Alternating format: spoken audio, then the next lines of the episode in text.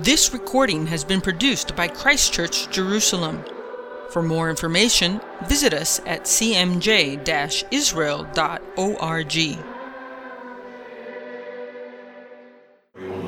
Okay, brothers and sisters, ready to study some Bible? Ready to learn some new deep truths of the Almighty? I hope to do so. All right, let's begin uh, in a word of prayer to honor the Lord and His presence amongst us and the fact that we've opened up His Word. Uh, who would be able to pray for us?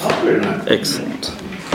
Lord, we ask for grace. We stand in need of your help. We treasure your presence. We ask for both, Lord. We pray that you open our ears, the ears of our minds, our hearts, and our spirits, and cause us to understand wonders out of your uh, the scriptures. Thank you, Lord, for the faithful prophets and scribes uh, of old who have handed it down to us and all those who helped along the way. And we ask now that you would again add your faithful divine help and presence among us now. Bless especially Aaron and anoint him, Lord, in leading uh, this particular service, Lord, on behalf of Christ. We pray in Jesus' name. In Jesus' name. Amen.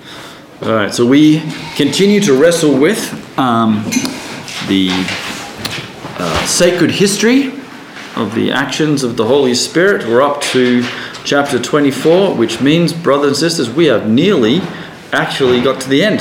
Oof, my goodness. Um, so we will first.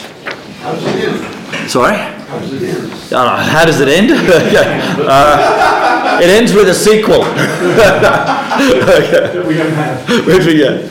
So um, we will we will read um, the the notes from last week fr- from our from our last discussion on Acts 23, and that included uh, Paul's um, appearance before the Sanhedrin and his journey to Caesarea as he awaits uh, his trial.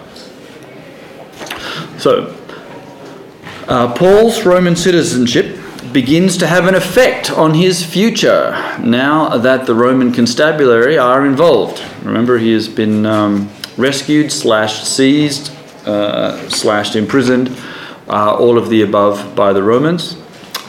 Uh, and he has claimed uh, Ro- Roman citizenship. How Paul actually came by his citizenship is not known. Perhaps through his grandparents or parents, contrasted to the officer Claudius Lysias, who obtained his citizenship through bribery and payment, and taking the name of the Caesar who granted the citizenship.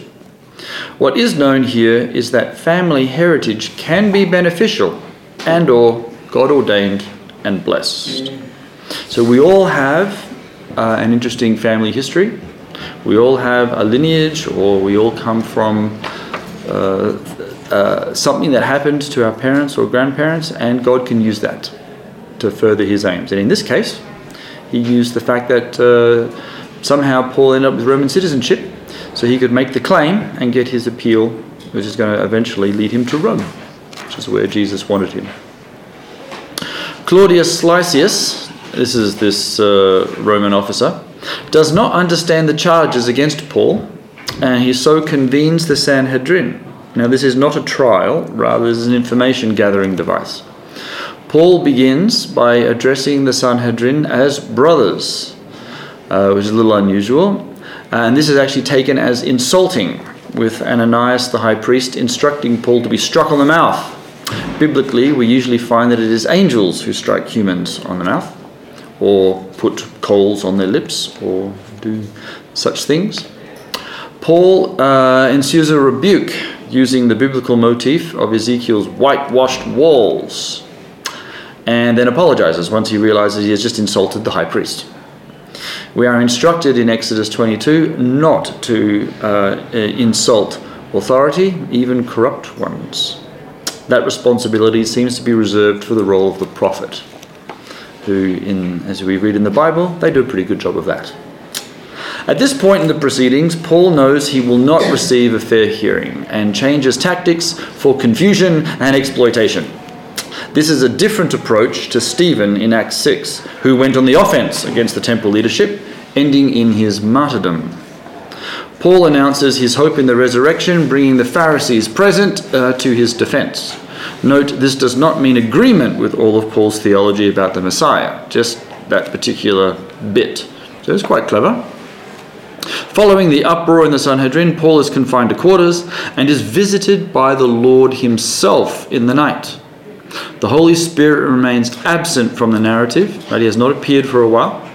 Instead, Jesus himself, not an angel or a dream, although we have had both happen to Paul in the past. So Jesus himself encourages Paul and reveals Paul will testify about the Messiah in Rome. Jesus does not tell Paul how long it's going to take to get to Rome, nor the path taken to actually get there, nor the shipwrecks, nor the snake bites, the beatings, and the other near death experiences to actually come along the way to Rome. Just, you're going to get to Rome. Note, this is an interesting point. We may ourselves have hints, dreams, visions, words of knowledge regarding the future. However, rarely is it detailed and all the timing of the future laid out for us. However, it is most definitely very encouraging to hear from the Lord. Is it not? Yes. A plot to murder Paul is hatched. Paradoxically and ironically, oaths are sworn in God's name to break God's commandments against murder. No one seems to object to this very idiosyncrasy. Somehow, this plot is uncovered by Paul's family, nonetheless. We are introduced to the fact that Paul has family, a sister and a nephew, residing in Jerusalem. They remain unnamed. With Paul, the Roman citizen, life on the line, Claudius moves him to Caesarea for judgment under Felix. A rather large escort force is required with both cavalry and armed infantry. Paul arrives and is held awaiting his accusers to stand before Felix, the Roman governor of Judea. So, out of that incident, I think the, uh, the, the big one for us was that Jesus showed up. Um, out of all of that, the Lord Himself took the time to go and explain to something to Paul when it could easily have been an angel or a dream, which was uh, very exciting. So let's get on to Acts 24 and see how Paul does uh, in Caesarea and see if the Holy Spirit will work amongst our hero. All right, so I'll begin, verse 1, and we'll keep going around the table. And a big loud voice for the recordings if you can. Five days later, the high priest Ananias went down to Caesarea with some of the elders and a lawyer named Tertullus and they brought their charges against Paul before the governor. And when he had been summoned, Tertullus began to accuse him, saying, Since through you we enjoy much peace, and since by your foresight, most excellent Felix, reforms are being made for this nation. In every way and everywhere we accept this with all gratitude. Okay. Notwithstanding that I be not further tedious unto thee. I pray thee that thou, well, this is very King James stuff, wouldest hear us of thy clemency. A few words, sorry, I need to find another. Mm-hmm. These are, too much off. I think after all that, Felix would have let him off, wouldn't you think?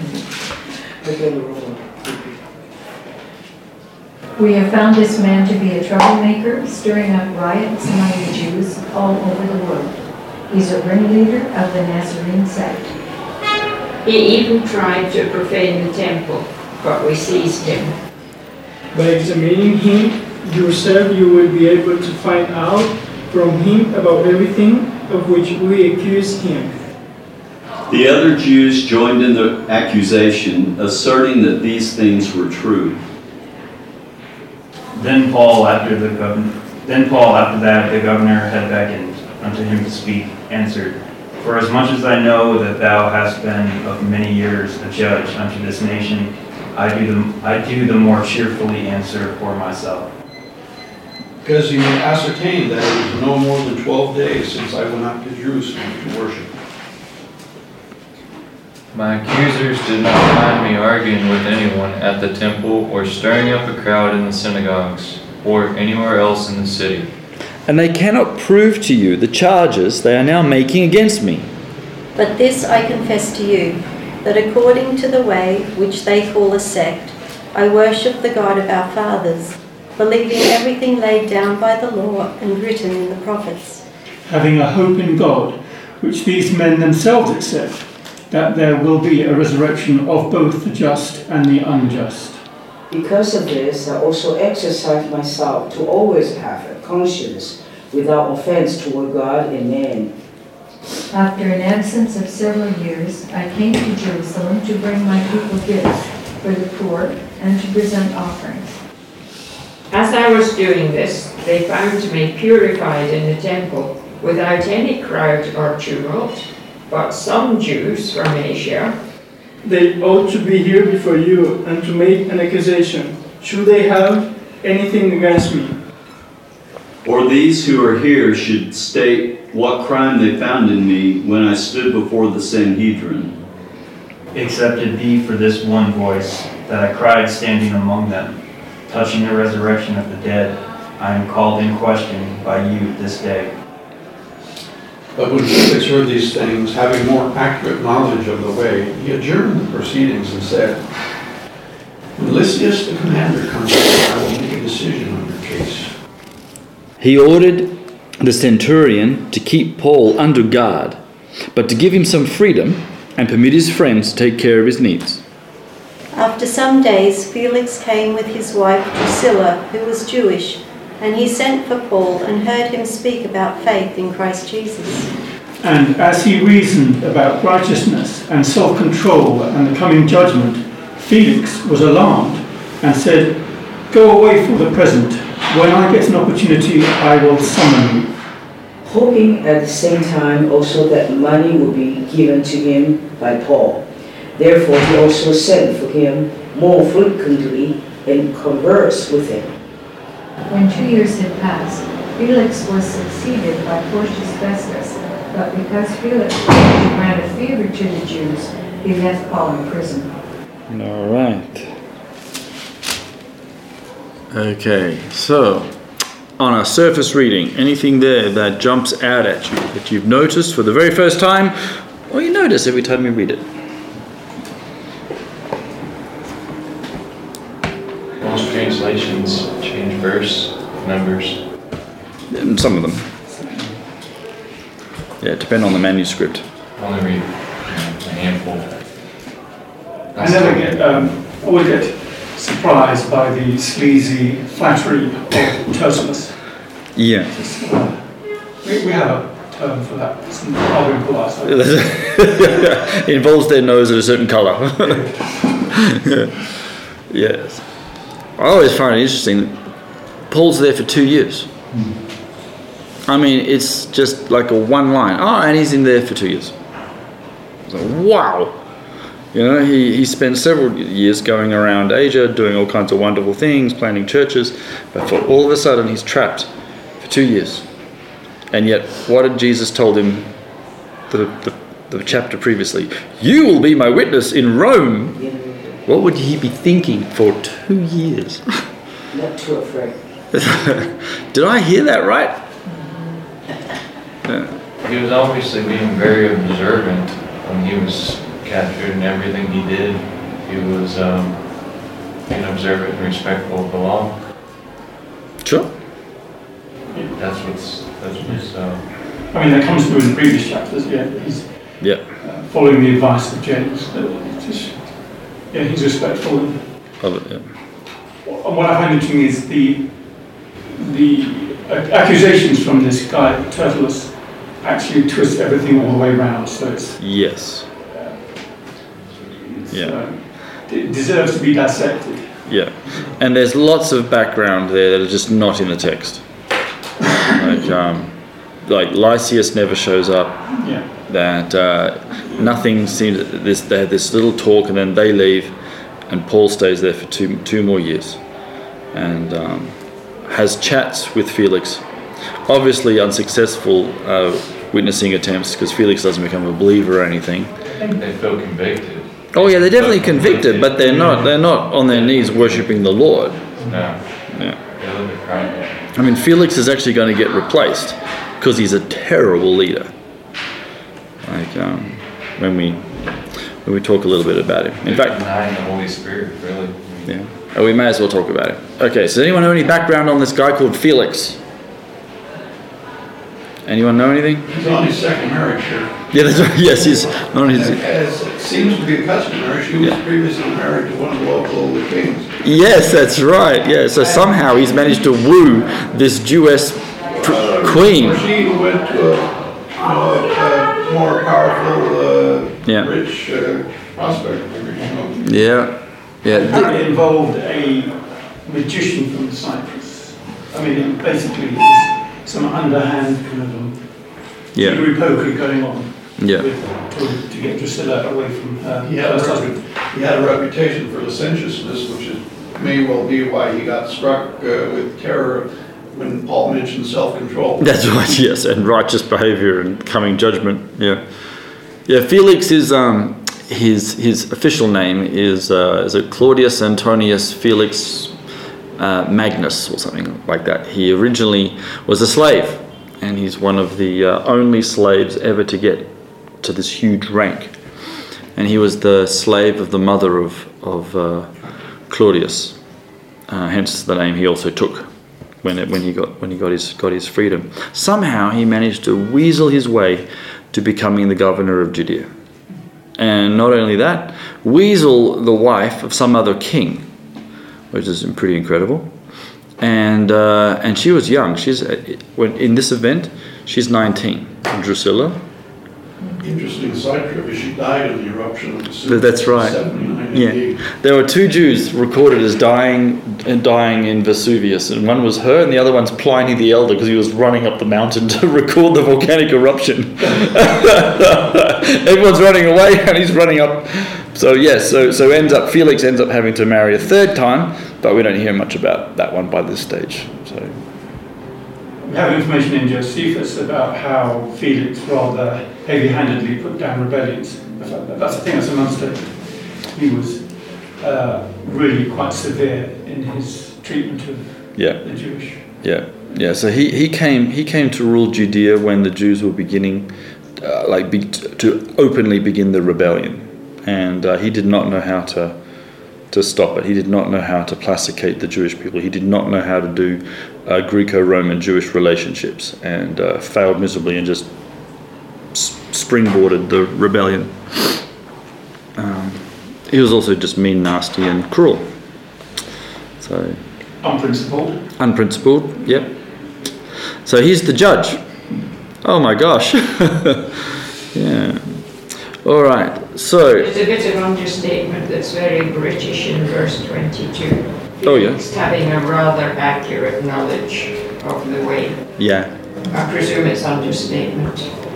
Um, the the it is interesting that it says that he if he's ruling Judea and has been for the last was it eight years, nine years or something? Eight years. eight years, then he's obviously heard of these people, particularly that there's members of his own garrison now now followers of the way.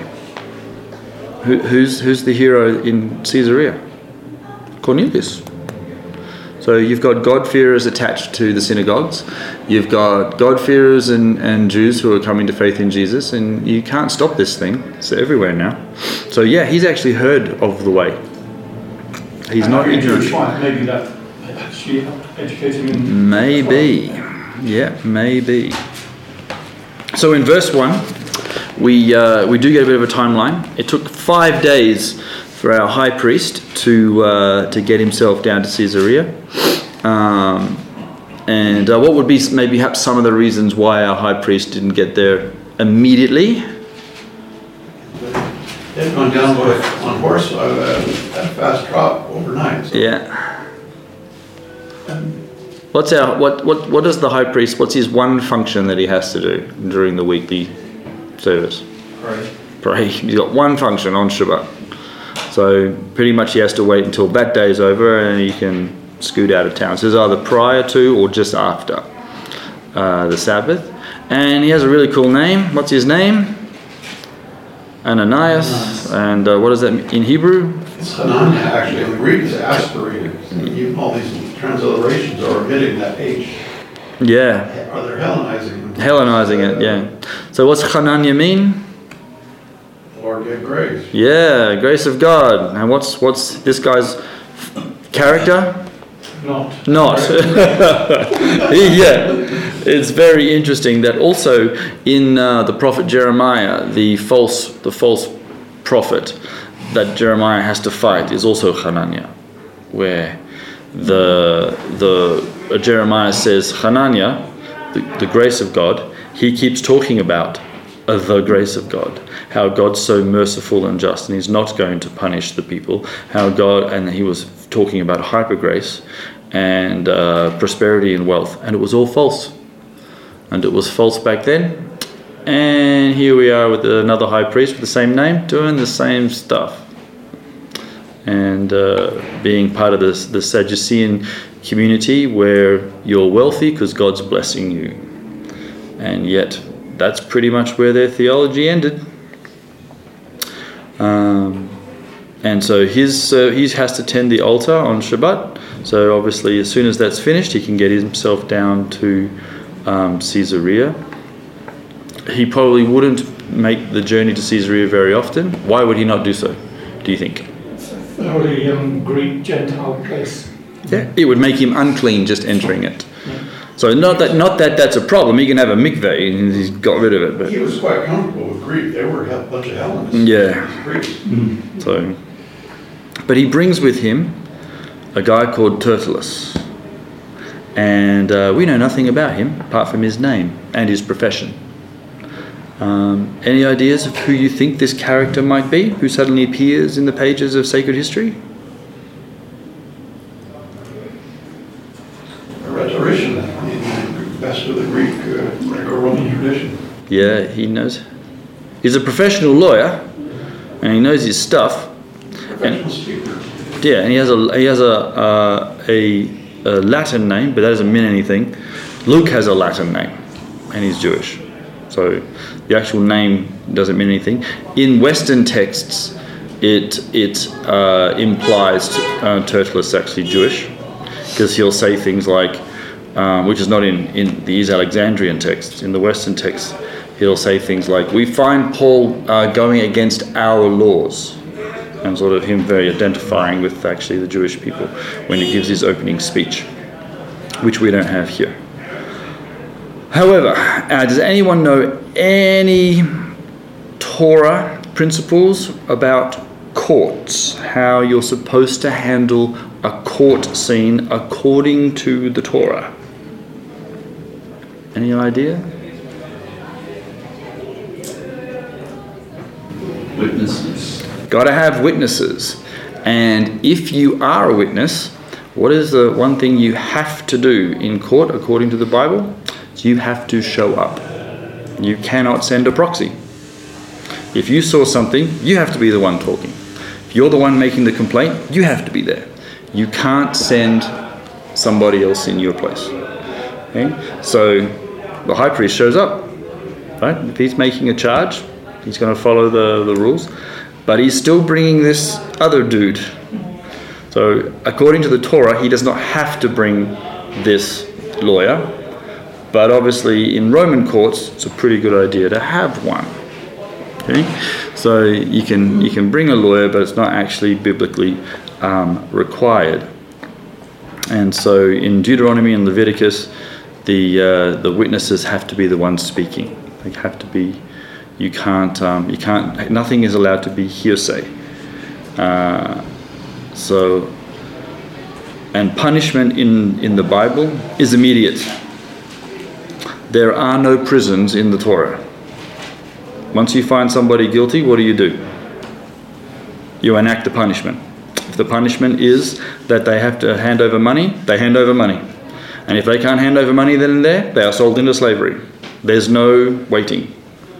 And then the rest of the family has to do the buying back and the redeeming and something else, but there's no holding pattern, which is interesting. Right? There are no prisons in the Torah. If you're going to kill somebody, you take him out of the camp, you kill him there and there. Right? There's no sitting on death row and waiting. Um, this is in a court. If you've done something and you can escape to a, refuge city, that's different. Okay, that's not a prison. Cities of refuge are not prisons. Um, but in in in the in, in the Jewish courts, punishment is enacted immediately. Um, you just deal with it and move on. You don't sort of hold people. uh, in for correctional services, like we do today. Okay, prison system, that's a Greek invention, which we inherit. So we do inherit things that are that are good. I'm not saying they're bad. Okay, no, don't throw away ev- everything Greek. Uh, some of it's pretty good too. All right, so they uh, their little entourage finally shows up, and they convene the court, and the accusers go first. And so instead of uh, uh, Ananias, Hananiah, and his his team, he has his lawyer do the opening speech. And uh, and what do we see our Ter- Tertullus doing? What's his style? Flattery. Yes. Yeah, of the worst sort. Yes. So this is um, what they're doing is uh, they call it. They got a name for it. Um, captatio benevolentiae. Okay, it's the uh, the first thing you do is you flatter the guy as much as you can. You basically say all kinds of rubbish about how good he is, how gorgeous he is, how handsome he is, how beautiful his wife is, you know, whatever. And you're hoping that he'll become uh, bene- benevolum, attentum, and docilum. okay, you want him to be a, bit uh, attentively benevolent, and if not, just docile. Okay, and uh, and so that's what this guy starts doing. He does the classic uh, uh, style of the day. And so Acts is recording a classic, very particular style. Yeah. And so he says, and, and the things that he says, they're, they're they're blatantly untrue. So what, what are some of the things he says? Okay. Um, Stirring up riots. yeah, so we, we have enjoyed, what's the, what's the first thing he says um, to, to Felix? He says, um, We have enjoyed a long period of peace amongst you. No. That's not true. I mean, he's slaughtered all kinds of Jews in, um, in, in the little amphitheater area there. It's, it's quite amazing how uh, what he's been doing. He's crucifying Jews left, right, and center. Okay, this guy's not. Plus, I read that um, also uh, there's bandits coming and, and killing Roman soldiers and Roman citizens. I mean, there's not Yep. peace and safety. That's right. And the Jews are also killing other Jews. So, so Jews who thought that other Jews were um, helping Romans or siding with the enemy, or the, they were raiding their villages and burning them. You, this is a, not a nice place. Remember how many hundreds of soldiers got Paul down to Caesarea? I mean, uh, uh, four, yeah, four hundred, including cavalry. I mean, um, this is suddenly you realise, wow, the countryside's teeming with bandits. It's uh, not a not a not a good place, and yet we start with this absolute flow. We have enjoyed wonderful peace with you. Pax Romana has entered the Holy Land, Okay, and it's just not true. And uh, what do you find in Jeremiah? Peace, peace, but there is no peace. I, Says that, yeah. I know it's a little early before Paul's, but uh, we've talked about flattery several times. Yeah. And, um, but we're going to see that Paul, he doesn't use flattery, and he also says in his letters, he said, "I never use flattery." Yeah. And uh, He, he knew how to do it. He probably growing up in that world, yeah, but he doesn't do it himself. Yeah. Which He has, is- he has an opening sentence which is accurate and straightforward. correct. Yeah. Yeah. He doesn't lie, but he won't he use doesn't bribe. And he doesn't You bribe. know, those are things that people around the world do quite frequently. I've- Yes, they do. I've lived around the world, and I know uh, people sometimes who claim to be Christians, they bribe to get through border crossings or, you know, whatever. And we engage in flattery talk. Yeah. Yeah. One, one of the remarkable characteristics of Scripture throughout is the total lack of emotional, emotional manipulation of the text. Hmm. When you, when you see emotion described, it's only the facts of something happening. It's never telling you what to feel or think with regard to the action. It's almost like technical writing, a dry, objective, laid-back presentation. You decide how to feel. Yep. You're free to, you're free to react to this text however you- it moves you. Yeah. The Holy Spirit moves the heart. So in terms of like, I mean, this is sacred history, but we can still learn from it. So, like what you're saying, how should a believer respond? What should be coming from our lips? Uh, the truth, yes? And say yes when you mean yes. Yes, exactly. Let yes be yes and your no be no. You don't have to don't have to insult people per se. And Paul was apologetic once he realised he actually had insulted people, right? Um, but that doesn't mean he turns around and, and starts, um, you know, kissing the uh, the high priest's ring. Um, I might say too, it's it's okay to encourage people, you know, at church or whatever. You're not flattering when you encourage if it's sincere and you're encouraging people because people do need to be encouraged. But um, it's been my observations. I've tried for many decades to be like Solomon and just make observations about life. And people that I've seen who flatter the most, they are the biggest troublemakers I've ever known in my life. uh, They will flatter, flatter, flatter. Every time they see you, they'll flatter to other people, but they cause I, more th- problems. I think there's a proverb that speaks against um, flattery, doesn't it? Yeah, I can't remember it off the top of my head, but I'm 100% It's sure. mentioned many times. Is it? Okay, I'm, I'm, I'm sure.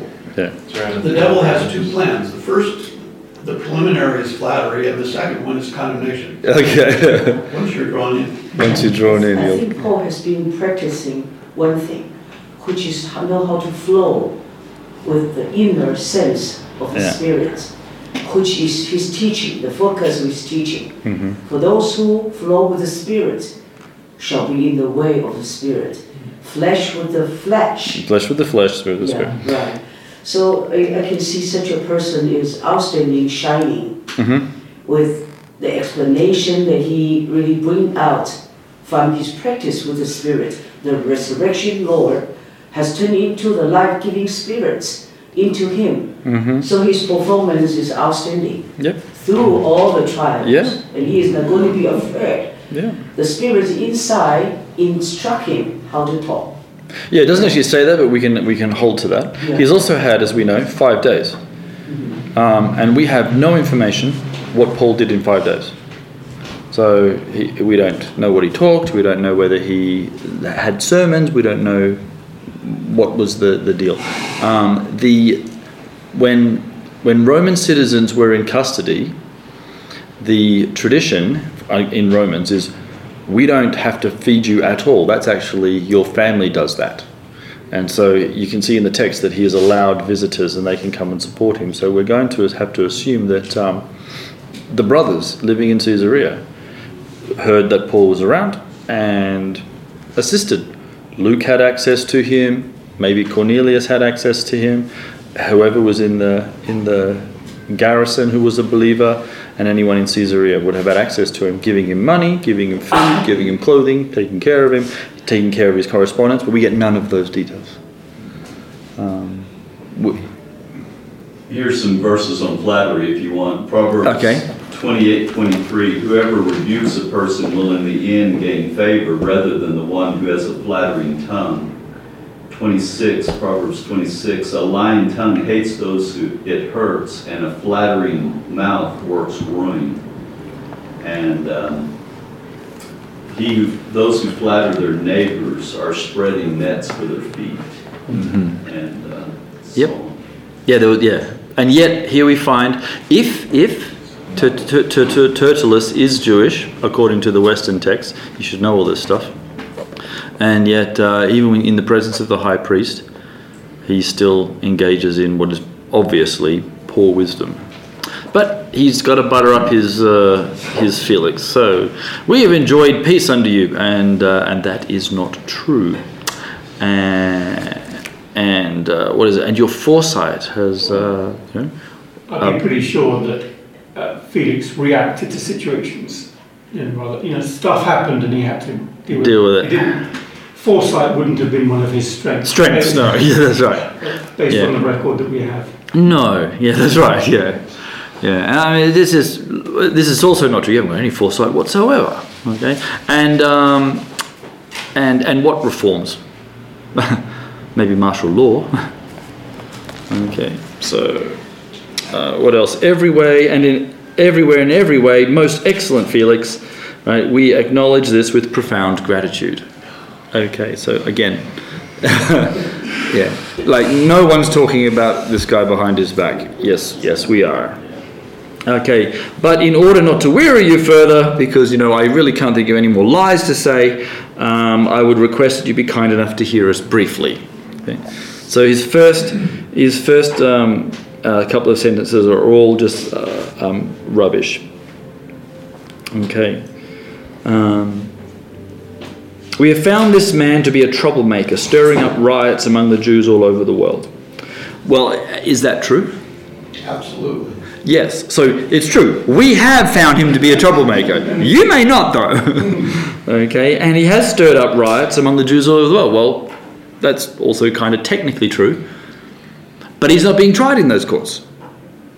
And none of those, none of those Jews are here to request uh, a, a trial. And he is a ringleader of what do we call it? The Nazarene sect. Okay, that's what the, the name of what they're calling this movement. And he even tried to desiccate the temple. So we seized him. So is that true? No. No.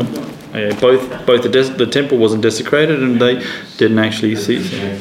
Previous actions onto him. Does anyone have the footnotes that uh, go with go with? Yeah, that's these. So they've added the the footnotes include the Western text version. Everyone know what Western texts are? Maybe not. Verse, there's verse and a half. Verse 7 Yeah. is missing from your text. So in literary archaeology, like when Bible actually physically comes out of the earth, um, it's not all the same, and so people sort of take uh, different versions of, of books and sort of put them in groupings that are most the same. And often this occurs in time periods, sometimes in uh, linguistic styles, uh, and and sometimes in geographical areas. And it is a tendency to that you find in manuscripts that have a tendency to be um, as found as far away as Tunisia and Morocco. Uh, those groupings are called Western text versions. Uh, they tend to be bigger.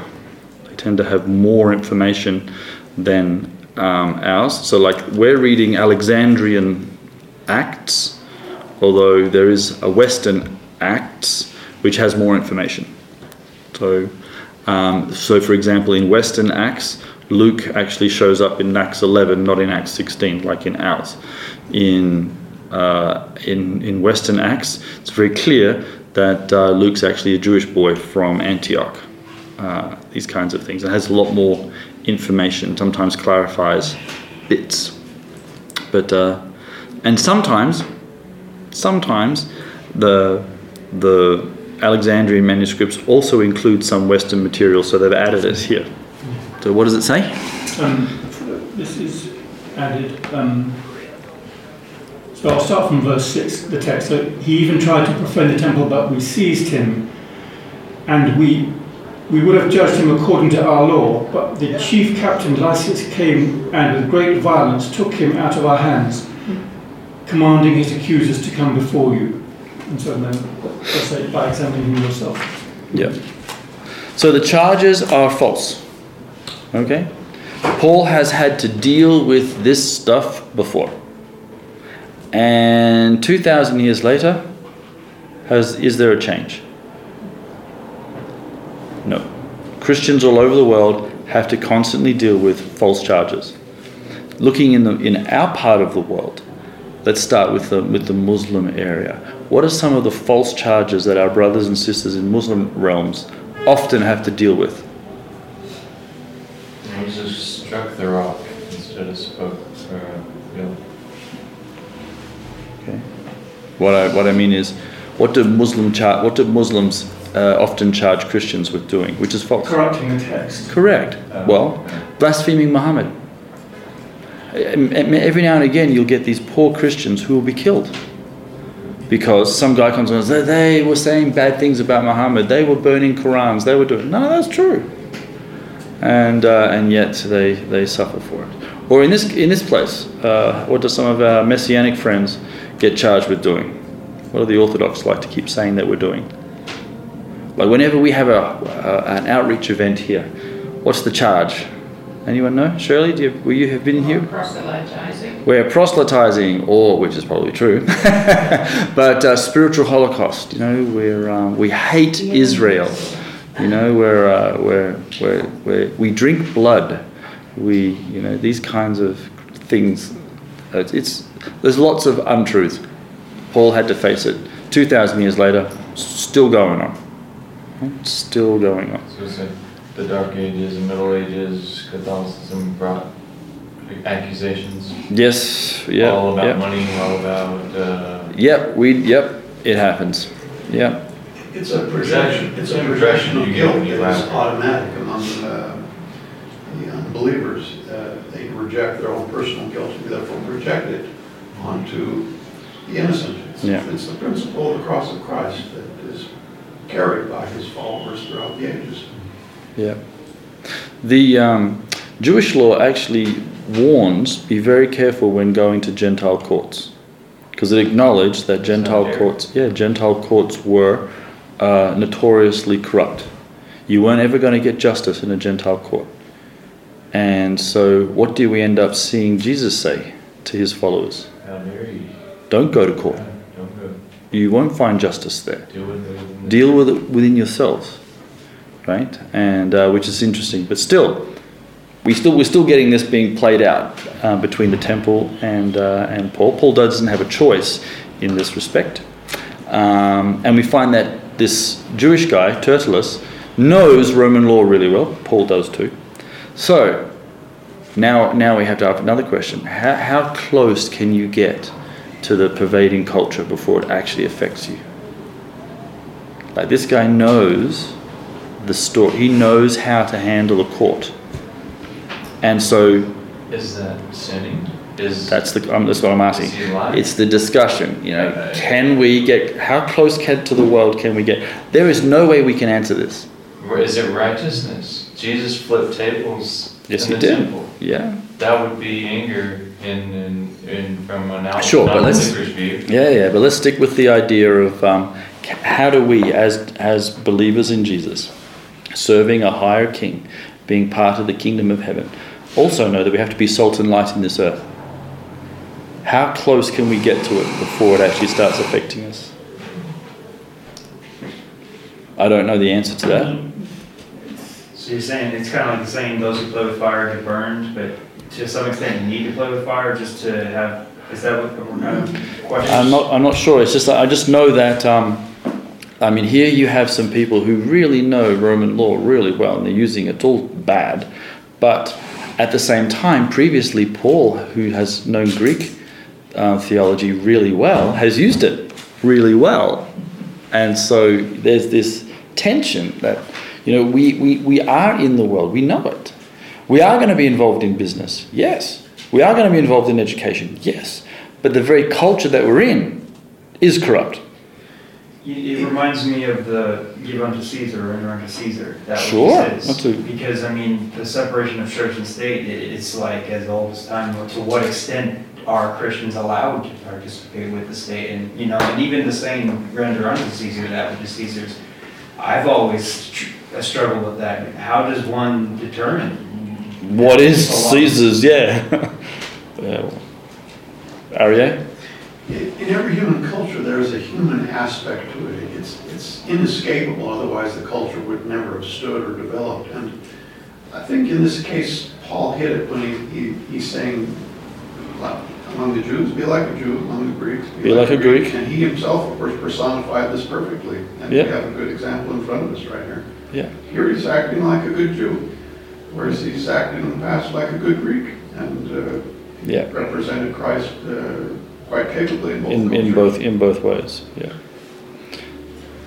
I, uh, I think probably we, what we need is to pray for wisdom in this because um, as long as we're influencing someone else, if we're the influencer, then I think we're doing what God wants us to do, be the salt.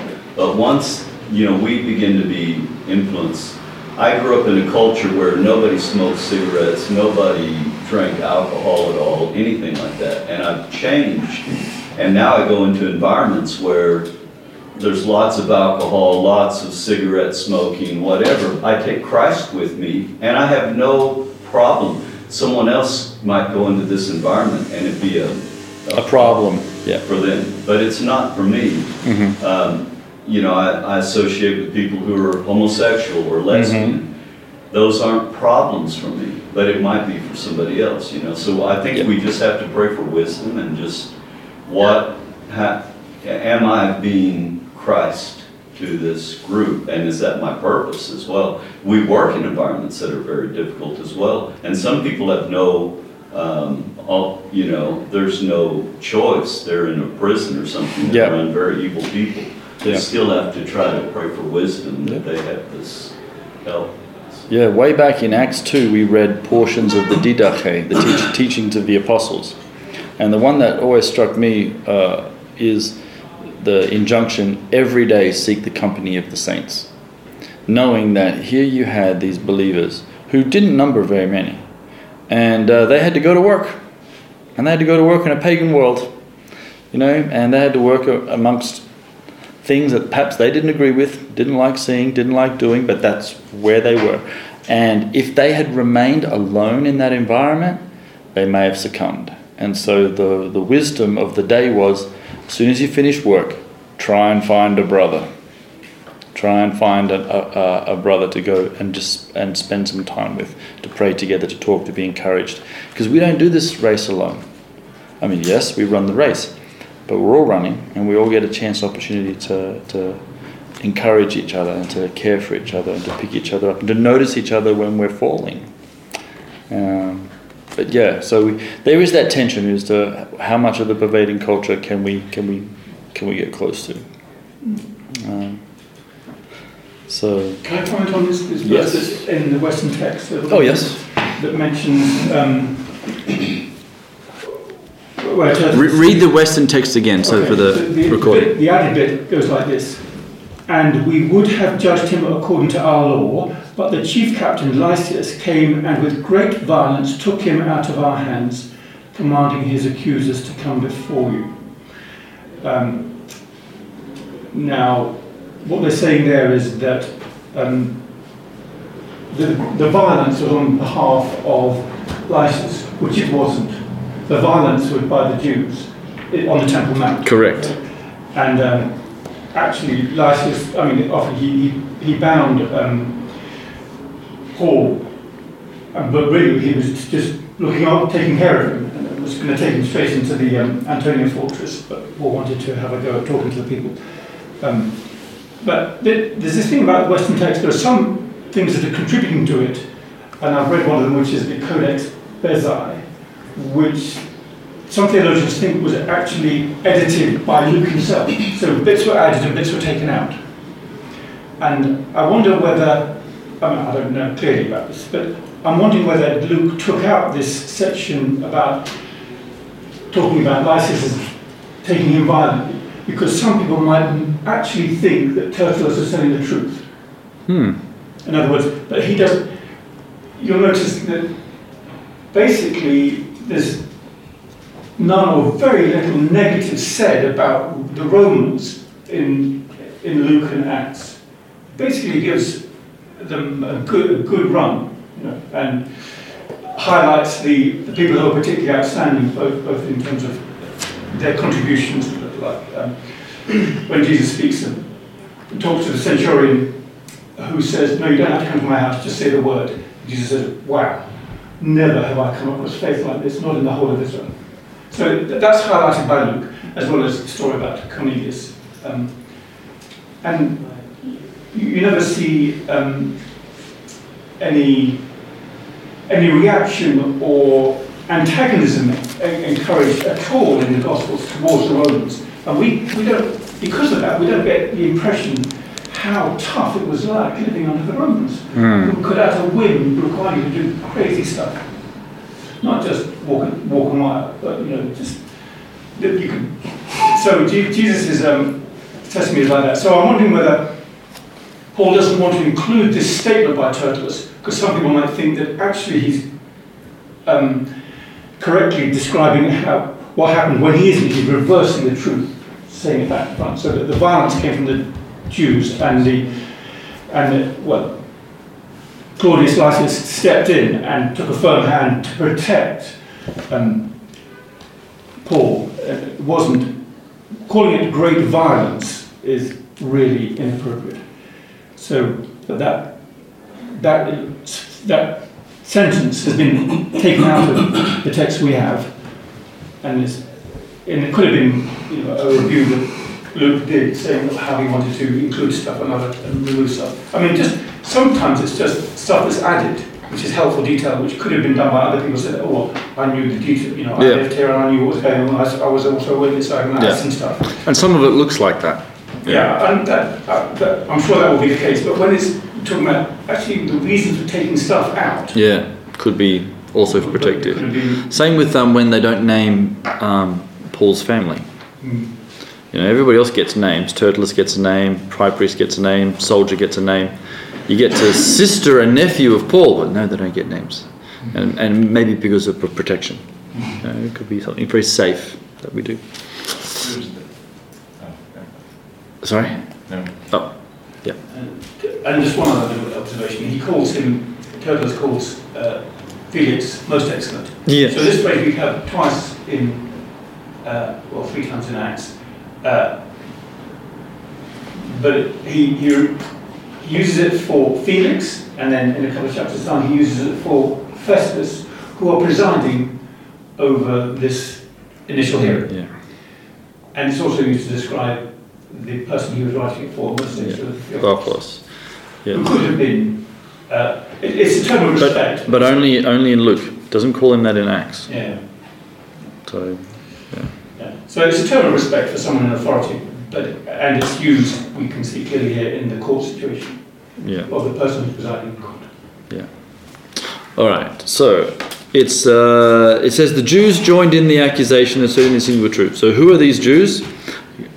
Mm, Doesn't say, but I, we I, The elders, well yeah somehow the the crowd that comes with um, Ananias. These are, these are, it doesn't seem that uh, Paul has any uh, friends on his side of the table. However, uh, okay, now that Tertullus has had his opportunity to present the charges, it's up to Paul's turn. So the governor motions him to speak, and Paul begins. And then you get um, a very short, uh, non flattery piece of truth. I know that for a number of years you've been a judge over this nation. that is true. No adjectives there. No need to say, oh, and you're doing a really bad job of it too. okay. So, what does Paul know? Let's think about where what where, what does Paul know? So for five days he's been pondering a uh, the Lord Jesus, who has said, "You're going to go to Rome." So, if God had told you you're going to go to Rome, He had told you physically come in in your room and said, "How will you behave in, in the next day?" Here is a, a guy who has the power of throwing you in prison, or worse. Gives you more boldness when you know the Lord has given you a direct word and you know for sure it's a sure word. Of course, you could still get beaten. You know, so you might want to not have your back. Right. I mean, it's one of those. It's it's one of those things where you go. You know, the Lord told me that I'm going to move to Israel, so I'm going to test it by throwing myself in the front of this bus. Yeah. yeah. What do you think God would say? Probably you get you'd be in heaven going. You're not supposed to be here. You shall not put, put the Lord. Lord God to the test. He Yes. also knows that he's been told that he would, you know, preach the gospel before kings and, and Mm-hmm. rulers like this. So, I mean, he knows, hey, this is one thing that the Lord told me. Know what to do. so. When Yeah. they were first sent out, were they not told to be as shrewd as snakes and as harmless as doves? Yep. Yeah. So whatever he did. Cunning as foxes, harmless as doves, gentle as doves. Yeah. To sum up almost everything we just spoke about the last uh, few minutes, I would say. Yeah. Try and be like that. He has to adapt certain um, um, attributions of the world to be shrewd because Christ in love is not shrewd. So, um, in essence, to Well, as cunning as a yeah. do what he was commanded to do. Yeah. What we are. Well, we've already, we've already seen we've seen Paul be very cunning in his uh, and very and, and, and play the crowd very well. Okay, so he just says you've been ruling this nation. It's true, but we're not going to tell you, work out whether you're bad or not. I get to have a go at making my defence. Uh, verse 11. Here begins his defence. You can easily ver- verify that no more than 12 days ago I went up to Jerusalem to worship. So these 12 days have taken quite a few chapters here. Um, my ancestors did, my accusers, sorry, my accusers did not find me arguing with anyone at the temple uh, or stirring up a crowd in the synagogues or anywhere else in the city.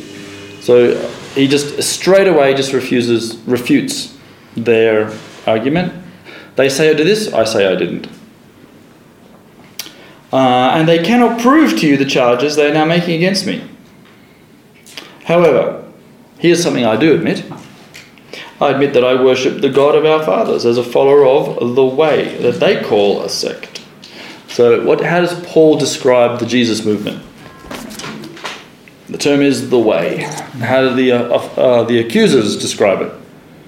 The sect of the Nazarenes. Okay, so um, what do we think about nomenclature? Does it matter?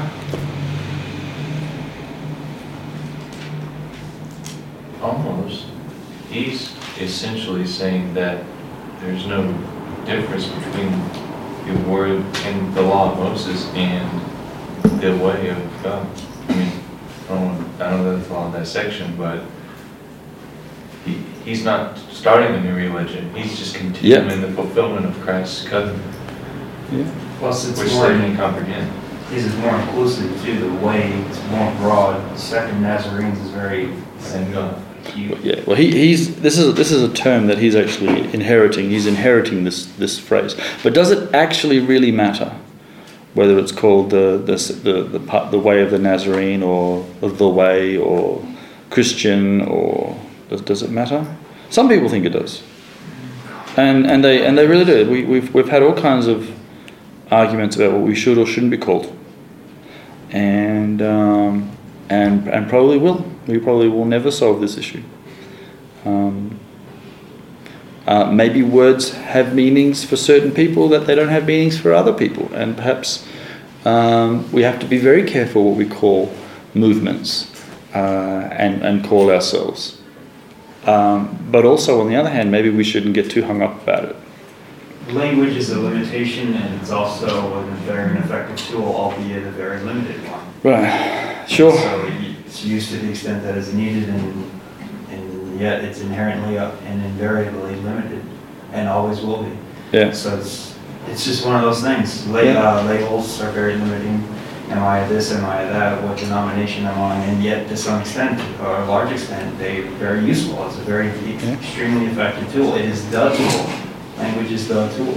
Yeah. I mean, we're reading language, we're using language to speak. I also think it's um, a sign of, of maturity too. So I you know, can testify on my own self that when you know, as a young young believer, and you get quite zealous, and uh, you're very sure that the following denominations are all definitely wrong, okay, uh, and uh, and and the, the following group, which is not very big because it's usually just my group, we're all right.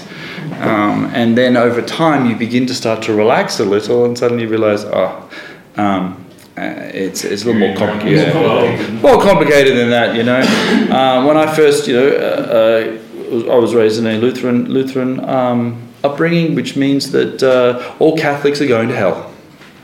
They just are. And um, but then one day you actually meet a spirit-filled Catholic, and suddenly you realise Who knows Oh. more about the Bible than you? Yep. And, and you suddenly realize that, that the big hospital down the road that's actually curing the sick is called St. Catherine's.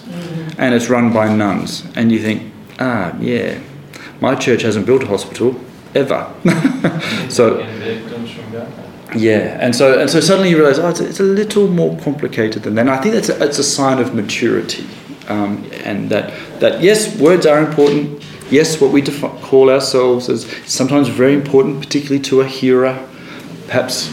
Um, but in the in the in the in the, in the eventually, it really doesn't matter as much as maybe what we think it does. It, it reminds me of when Jesus said the spirit is willing, the flesh is weak.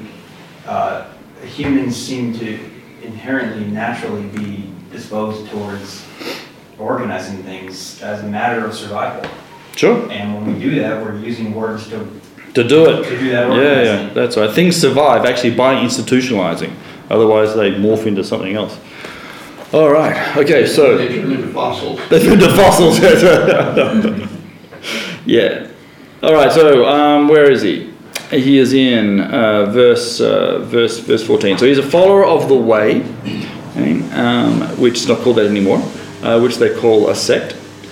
I believe everything that agrees with the Torah, the law, and that is written in the prophets, and I have hope. Oh, that's a, a wonderful uh, word in God, as do these guys. Right? He actually identifies, even with his accusers, that we actually share something. We share hope. And uh, and what's he hoping? It's a very interesting phrase. The resurrection of Both, Both. both the justice and the yeah, both, which is an interesting thing for Paul to say. Because I we I hope in the resurrection of the righteous, oh, and the wicked. That's the, it's the resurrection he hopes for, he takes for granted that it's everybody. It's everybody, yeah. Because that's the universal teaching and understanding. Yeah, and we had this really cool Bible study last night, and uh, we discussed some of these these ideas of resurrection and judgment and things. But uh, here, you know, you, the resurrection of the righteous and the wicked, which I think it's interesting that from the very beginning, we need to remember that others came with him, you know, the Yeah. elders came with him. And then at the end of Tertullus's talk, they said, yeah, all of them agreed that this was the truth, you know, against Paul. So there's a lot of people there. And what we, I think, see from this is that even though Ananias was a Sadducee, he knows, again, he's dividing this group that comes because some of those people were Pharisees, no doubt. Yeah. They were coming maybe to get him killed, you know, but they believed, I think he's appealing to them as well, you know, you Yeah. believe in the resurrection. Well, I'm the, just the like- previous chapter, the Pharisees have actually found no fault in him. That was Right. their, that was decla- de- we don't think this guy's done anything wrong. So, but um, but here he's uh, is, he uses that phrase again. I, I'm, I have a hope of the resurrection for both the righteous and the wicked. It appears to me, though, that some of these who have come to accuse him, though, are Pharisees, and he's Yeah. appealing to them again. Could be, You know, that, yeah. you know, He, he has manipulated uh, Ananias through, through this assertion here. Is you trying to get him? Ananias, um, as a Sadducee, if he Would not conformed to the agree with Sadducee, this. I didn't believe this. Yes, I don't believe that. Yeah, I don't have this He- kind of hope. He's, he has changed the accusing crowd Yep. uh, against Hananiah. Yeah, yeah, yeah. And, and, and Hananiah doesn't actually respond. Like, there's no rebuttal on, What on this. Yeah. So at this point, um, when I read this, I go, I, I'm not arguing over the narrative because the narrative is the narrative. This is what Paul said. I just get struck by um, why do you resurrect the wicked? What's the point of that? Well, I, I that. Oh, go for it, brother. Yeah. I was like, all we're going to do is throw them in hell. Why don't we just send them there in the first place? It's because God logs the DNA of every human being at conception, and he starts preparing a body the place, the secret place that he has prepared in the creation. so they have to get it. which is in the lower portion of the earth, as stated in Psalm 139. All the bodies of all conceived beings are being prepared. Right. God is waiting for the drama to be resolved as to which, which ones of these are going to be the righteous and the wicked. It's only determined at the point of resurrection. Everyone, everyone hear what, Everyone- what Arya is saying? Everyone comes out of, out of their creation's womb into the, into the new birth of the recreation. So in Jewish tradition, uh, and they get it from the text, it's not like they're making this stuff up purely, is that uh, when God um, uh, uh, does creation, all the souls that have ever been born are already there, and we're going to create bodies for these souls. Every soul's going to get a body. And then that DNA is semi permanent, and uh, other bodies are, are prepared. So this sort of migration, we all get resurrected. And to clarify that text, which is widely corrupted and misused, it is the raw materials of the human being that is logged in God's book. It is not all of their days. This Right. has been reversed to turn this text into a deterministic God who has determined meticulously everything for everyone, and it's written in his book. That's not what the text says. It is the raw materials of that human being being conceived that is logged in God's book. Yeah, yeah. Creation's very special. One- One one- 139. And today we would call that DNA. We know how it can happen. Yeah. Because the every person's genome is contained in the, this little tiny piece of information. It's very easy to. I think according to uh, 1 Corinthians 15 23, 1 Thessalonica 4 16, the resurrection of the righteous will happen uh, in the 1000, before the 1000 year, before uh, the return of the Lord. This is a resurrection of the life for the righteous people. John 5 28 also say that. It's a kind of reward, resurrection or rewarding. This is the best and the first time outstanding uh, resurrection to reward to the righteous. If the righteous and unrighteous the same resurrection, then there is no difference before the righteous and not righteous.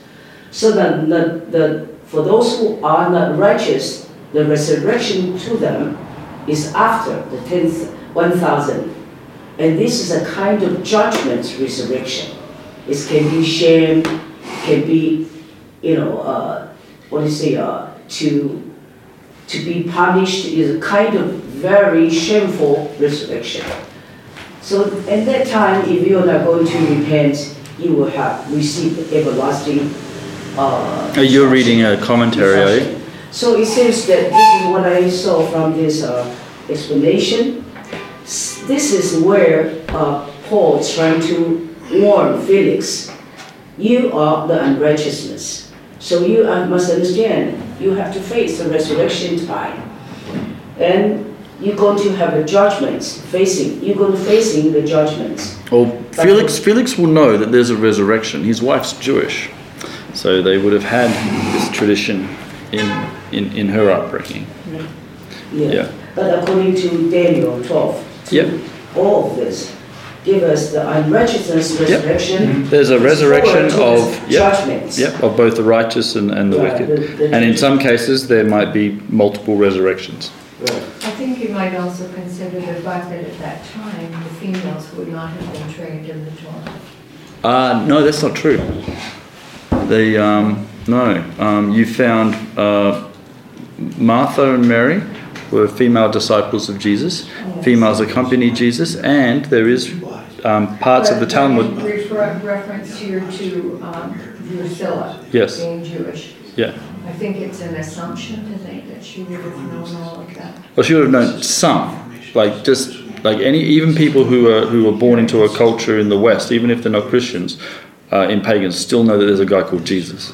So, as being a Jew, she would have known that there's something called the world to come. There is Olam Haba. What happens in it, I don't know, but um, but, but there's this there's this idea of it. She's not ignorant as as in, well, when I die, nothing happens.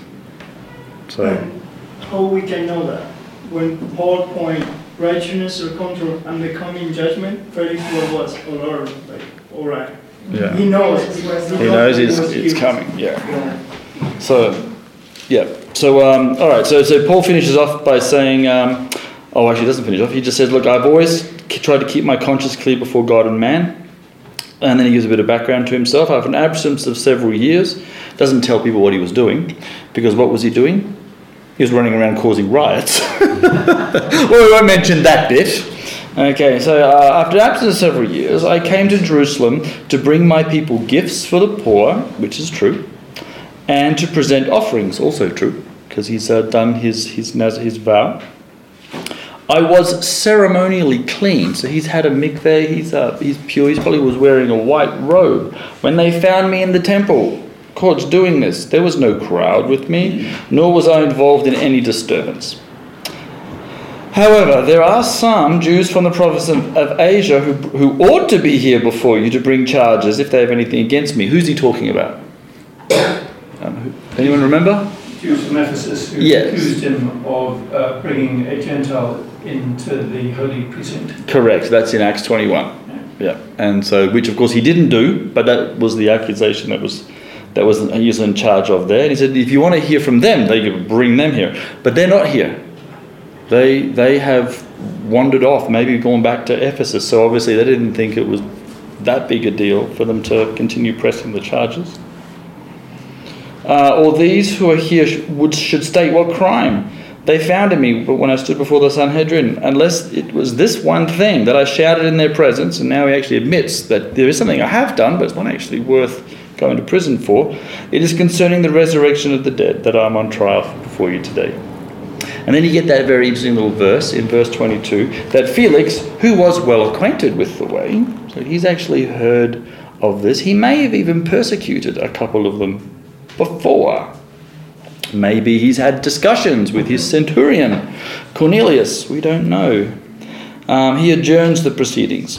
When Lysias the commander comes, he said, I will de- decide your case. Is this true?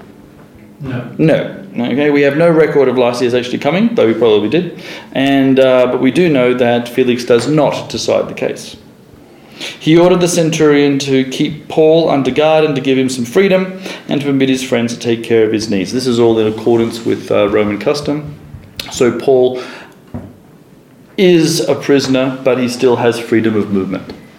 He can, can uh, wander around, he can receive visitors, he can uh, send out letters and, and material and stuff. Several days later, Felix uh, came with his wife, uh, Drusilla. This is uh, this young queen that he's got, the Jewish lady. He sent for Paul and he listened to him as he spoke about faith in Jesus Christ. So, this is um, Paul has the opportunity to share the gospel with Drusilla, with um, Felix, and probably a bunch of courtiers as well. Um, unfortunately, we get no record of any success of him actually having success in doing it, although he does do it. And uh, and and Paul uh, Luke notes that he discusses righteousness, self-control, and the judgment to come. And Felix is afraid. Why is he afraid? He was unrighteous. He's unrighteous and he has no self-control, and he knew that he was going to get judged. He's going to get it. Yeah. Yeah. So um, Felix is a you know, probably not a happy camper, but instead of um, um, getting rid of, of Paul, he keeps him um, uh, for whatever reason. And that's enough. You can leave. When I find it convenient, I will send for you. And you get this little, just a little obscure verse. Uh, at the same time, he was hoping that Paul would offer him a bribe. Well, that was never going to happen, not from Paul's side, although we do notice in the Christian world that sometimes we do do that. Um, and he sent for him frequently and talked with him, but it doesn't seem to have actually had an effect. You know, I think this is where Paul might have made one little slip up. What's that, mate? Because he said that I came to Jerusalem to bring alms to my people. And, uh, and that probably just struck a little ding. Oh, you've got some money? Yeah, okay. You know, You can bring some alms for me. Yeah, they might raise some more money. And I'm just wondering if that's not what Could have. him think this way. Yeah. That's right. Had had Paul have said, you know, um, I'm, I was really poor. I came here in my rags. Uh, yeah, I, I haven't got a heck of a lot. I don't want to keep this guy. I don't want to keep this guy. That's no good to me. Another thing was that he was encouraged by James to pay the expenses of these, these four guys under a Nazarite vow. Yeah. And they were quite considerable. Yes. And so Paul would not have used the collection money for that, he would have used his own sources. Yeah. So he would have had some money. We can, uh, I think it's fair to assume. Right, he probably would have wanted. yeah, he's also his family's around, and we and, and we, we, we know he there's a sister and a nephew. We have no idea what their job was. They could be wealthy. So we, we, we actually don't know. The line that kind of, for me, seems somewhat interesting is uh, in the last verse where he says, to show the Jews a pleasure, he left Paul bound. So I, to me, it's interesting because I, he has this going on in his mind that he's, he has to please the Jews to some large extent. And therefore, you know, he's trying to placate Paul um, to, it's not so much, in my, maybe, it's not so much that he's looking for a bribe, it- rather it's that he's trying to please the Jews, and by doing, you know, so He doesn't want to antagonize them any further from the other actions that he has done for them, and so he's yeah perhaps Just trying. like any other non-believer, yeah. Yeah, I mean, this is this is this is a, a governor who's not who's, who can't see a way forward, and so what's his his his result? I'll do nothing. I'll just But, but, but at the same time, keep Paul there. Don't just Yeah. say, oh, let him go. I mean, because that wouldn't be too obvious. Yeah. I'm just, it's just, inter- I'm just thinking maybe, you know, uh, it- to because that line, I mean, Yeah. that's kind of the perspective I come from, is that he's, he's a representative, a figurehead, and he can't displease those that he's representing, and so it's maybe trying. Possible. I- I read somewhere that the, the thing about the two years, that the two years was the maximum that a Roman citizen could be held in custody without a resolution. So that he should not have left him in custody. Yeah. He should, you know, if, if, it, if there was no substantial evidence against him, after He should two have years, gone. He should have gone free. Wow. I, I didn't know that. That's so. Yep. I mean, what, what do you think? What would happen to him already though? Well, well, Jesus had told him just one line: "You will be my witness in Rome." Didn't mention, oh, but for the next two years, you're going to stay here, dude. So get comfortable. In fact, choose some curtains, okay? You'll be it's that, you know. um, Suffer, you will die for me. yeah, no, it doesn't say that. Yeah, the, the- get back to one yeah, yeah. In eh, that's that's Jesus talking to the other disciples. But when Jesus speaks to Paul directly in Acts twenty three, all you get is, brother, you've spoken about me in Jerusalem. You will do so again in Rome.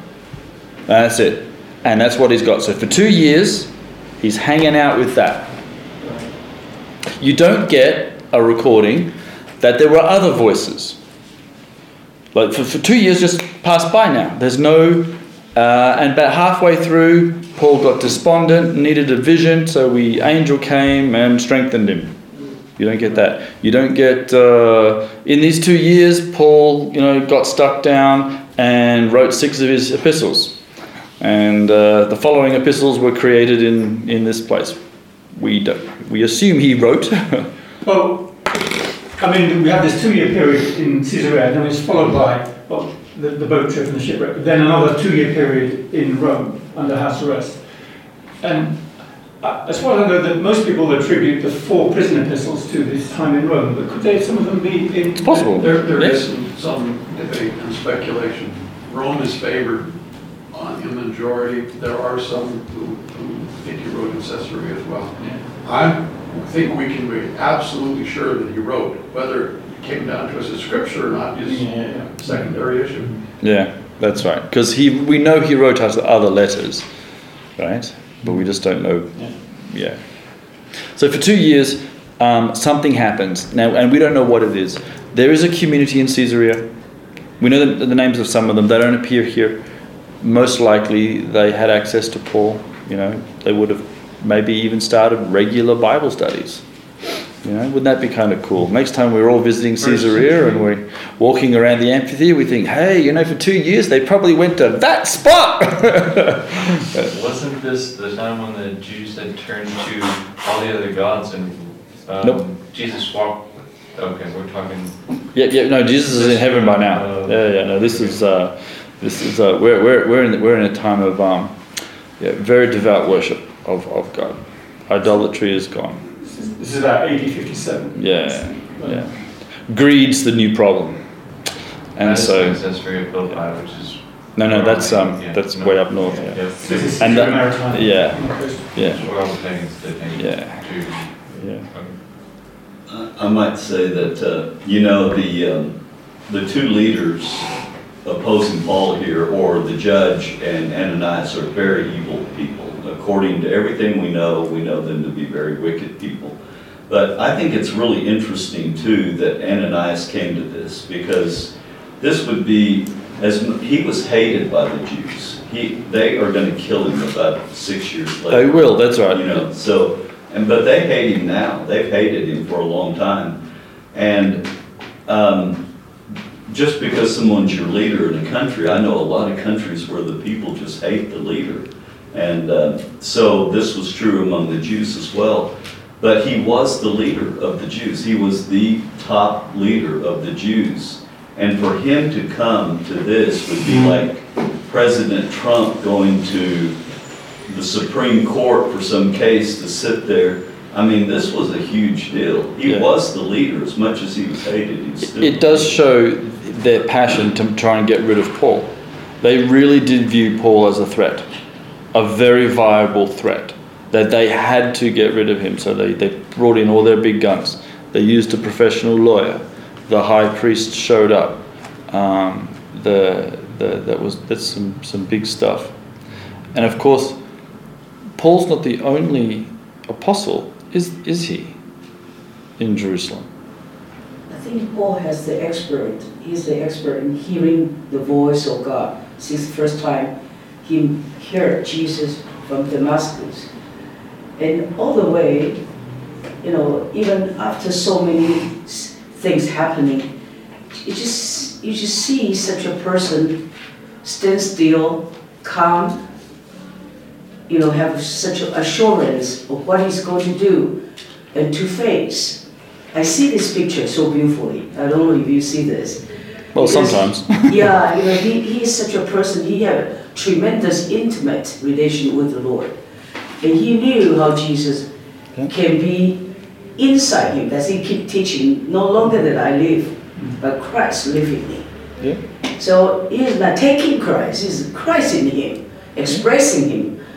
That was a really awesome. And I see this, and we will be shocked. Wow, all the big, big guys coming along. Well, we've had the, the, the big heavy hitters, like Felix and Ananias. Yeah.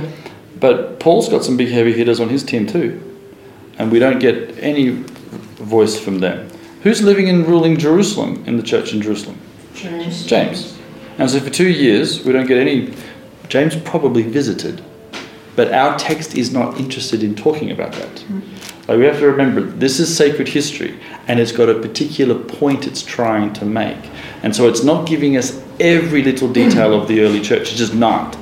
So we would, I would assume, and I would assume with confidence, that Jerusalem helped out.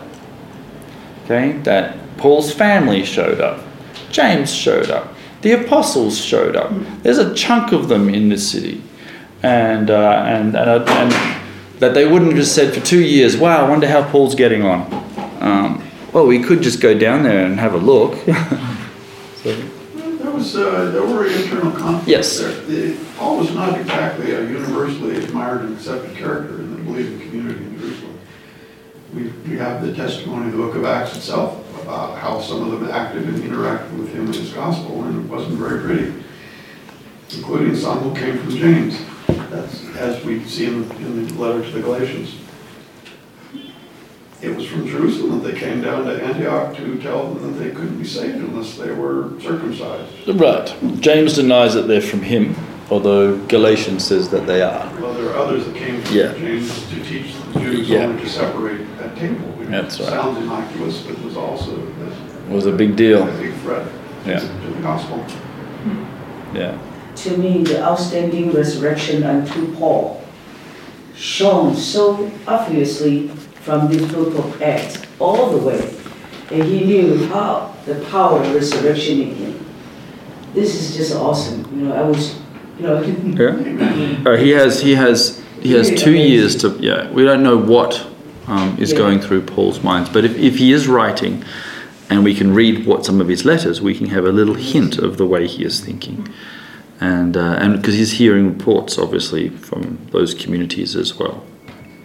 I would also say that, um, you know, he's human. He, he's a man just as we are, as James would say about some other great people. Yeah. Um, you know, at Corinth, he was afraid. And uh, here, it seemed like he needed comfort from the Lord as well. And uh, he's going to tell Timothy when he, just before he's about to lose his head, probably, just not long, he says, don't be timid. But, you know, he, I think all of us at times, we might be a little bit timid, you know, and I think it's even maybe why he says uh, that uh, I'm not ashamed of the gospel because he knew the tendency could be for us to be ashamed of Yeah. the gospel. Yeah. And in, even in my timidness, the gospel is power. And so I can be weak, but he will be strong, uh, which is a good thing. All right, so uh, Felix is, doesn't last much longer than this. He's going to get fired, and uh, for being bad, it's incredible how many of those um, governors get that way. Pontius Pilate was also removed because he was so bad that the Romans also fired him. Uh, next guy up is Festus, and uh, and we have to do this again. And so um, Paul will have another shot uh, standing before uh, a ruler. The, the question that I find interesting is, at what point did Paul and his and his friends, no doubt Luke as well, decide, actually, this is the plan. I'm going to appeal to Caesar. Yeah. And that'll kind of, as we say, kill two birds with one stone. That means I'm going to get to Rome. Because that's where God told me I was going to go, yeah. And I'm going to get away from these people who want my blood.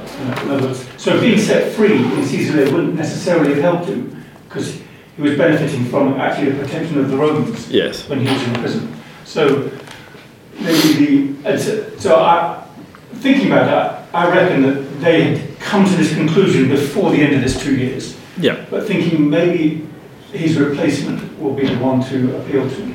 Because his, his, his early career, Paul's early career, is he spent, spent one and a half years in Antioch, right, learning with uh, Barnabas.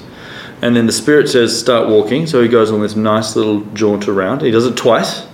So he's been mobile, and then for two years he hasn't. So I'm sure there was a bit of, how do I get out of here? This is the plan. Yeah. Yeah. Uh, and and he, he enacts it next next week. All right. So for those of us who will be here, Acts 25. Read ahead, have a little look, and uh, um, and we'll see what sort of details we can come up with. But again, Acts 24. No mention of the Spirit. Um, again, just for the Holy Spirit has has been very active in, in up, up until the last couple of chapters. He begins to, to disappear um, from the text. So there's a, there's a few more references to go, but, but not much more. And, um, and I can't tell you the reason why. Just that's just the way it is. Sacred history just stopped recording him doing stuff.